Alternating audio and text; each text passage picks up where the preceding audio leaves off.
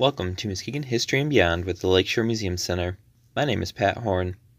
On today's episode, we are going to examine the life of a former Lieutenant Governor of Michigan who was also two time mayor of Muskegon and was part of an effort to rewrite Michigan's Constitution. Today, we look at Henry Hobart Holt. Henry H. Holt was born in Camden, New York on March 27, 1831. His parents owned a farm, and Holt grew up learning that trade, but also going to school.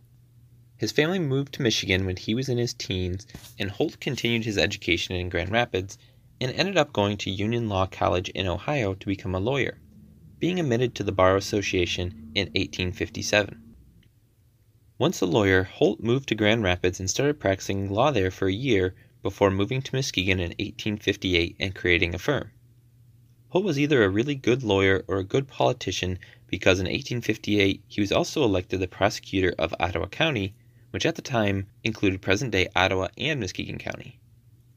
Holt was re-elected the following year, 1859, as well, by which point Muskegon County had been created. Holt would continue to hold the position of county prosecutor for four years in total. He also served as circuit court commissioner for several years. 1867 would be an incredible year for Henry Holt. Not only would he get married to Mary Rayner, his first wife, who sadly passed away the following year, but he was also elected for the first time to the State House of Representatives. As a representative, he served on the Ways and Means Committee, but he was also involved in the Constitutional Convention that was occurring in Michigan that year. In this convention, the state of Michigan's constitution was being examined and changed to fit current conditions in Michigan. The last time it had been looked over was in 1850. Holt was one of a hundred delegates selected to comb over the previous draft to try and improve on it. In this role, Holt brought up issues such as what title a county clerk, who is also a register of deeds, signs with, both titles, clerk, register, or adding the phrase such as county auditors to clarifying words in a section. Exciting stuff, I know. Searching through the 1700 plus page document slash transcript, I did find an exchange I want to share between Holt and a Mr. Needy.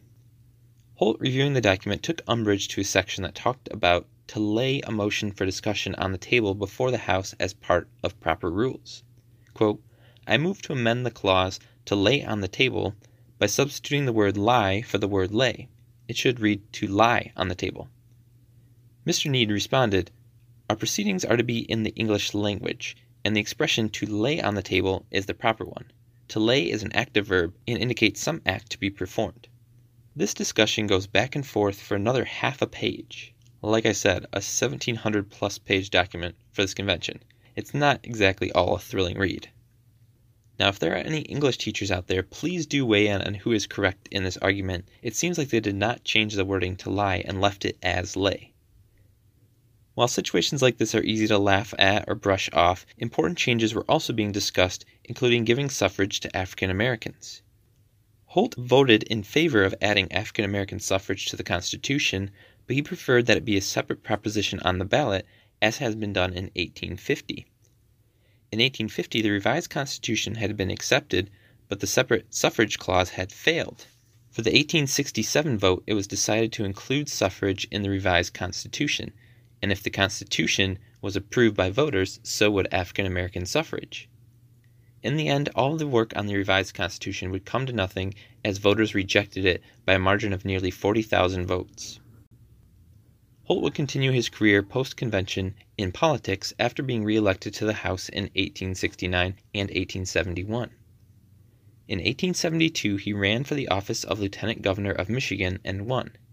Unlike today, where the governor and lieutenant governor are on the same ticket, in Holt's day you voted on them separately, which in instances led to the governor and lieutenant governor being from different parties. In Holt's case, both the governor, John Bagley, and himself were Republicans. In 1874, Holt and Bagley ran again for office, and both were reelected. During his time in office and after, Holt was very fond of traveling. In 1873 and in 1874, he traveled extensively in Europe, visiting many famous castles, palaces, and other locations.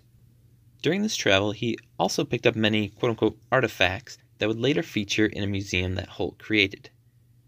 Among the finds included pieces from the Blarney Stone, pieces from the Leaning Tower of Pisa, and pieces from just about all the famous castles and churches still standing in Europe today. You get the feeling he went around with a rock hammer chiseling away anything that someone said was historical. He also obtained coins dating from the time period of the Greeks and the Romans. Another odd part of his collection was threads from the carpet of Frederick the Great. Not sure how he got that, but it was included. In 1875 and 1876, he spent some time in Turkey, Egypt, and the Middle East, during which he did more collection of various objects, including Persian books from the 1600s, Egyptian coins, and a piece of the Sphinx. This collection that Holt obtained was very important to him, and he had a separate room dedicated to it and allowed the public to come and visit his personal museum. He also made special stipulations about it in his will. When he died in 1898, his wife received ownership of the collection after keeping a few pieces for herself. She sold some of the most valuable pieces to private collectors and then gave to the Hackley Library many of the books and documents that had been accumulated. The majority of the objects were donated to First Congregational Church in Muskegon, who sold most of them to raise funds for the church. In all, the collection contains some 10,000 objects dating from Alexander the Great up to the present. At the time, there was talks of turning it into an actual museum, but that never did materialize. After this world tour, Holt returned to Muskegon to practice law. As a lawyer, Holt was known for being a desk lawyer rather than a trial lawyer, handling legal documents rather than court cases. In 1878, he was elected mayor of Muskegon. In that same year, Holt married his second wife, Catherine Hackley, who had been married to Charles Hackley's father. See our episode about her to learn more about her life. The two of them moved into Catherine's house, and Holt lived there for the remainder of his life. This house, known as the Hackley Holt House, is still in Muskegon today and is directly behind the Hackley House. Holt would run for mayor of Muskegon again in 1879 and win the election. He would also run for the Michigan legislature and win a seat in the House for that year. Holt would run one final time for the House and win a term for 1887 to 1888. In his life, Holt ran for various offices 25 times and won every single time, a pretty impressive record. When Holt wasn't in office or working to keep himself very busy, he was a collector of history, and this included a passion for Muskegon history. He helped establish the Muskegon Pioneer Society, an organization in which he was the president of for many years, and he literally wrote the book on early Muskegon history called History of the Settlement of Muskegon, which is a source I have used many times in my research. Of his local history collection, he had many stories and letters written to and by famous Muskegonites, including many of the documents of Jonathan Walker, the man with the branded hand, as he was known.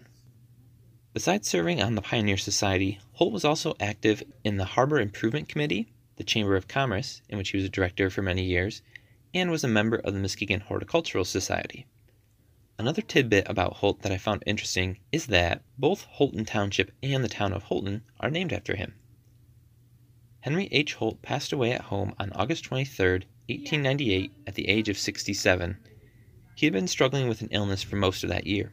Through his life, he had loved Muskegon and had always fought for its rights on the political scene. After his death, he was noted as being loyal to Muskegon and being an active part in helping it grow and thrive. Thank you for listening, and we hope you join us for our next episode on September 2nd.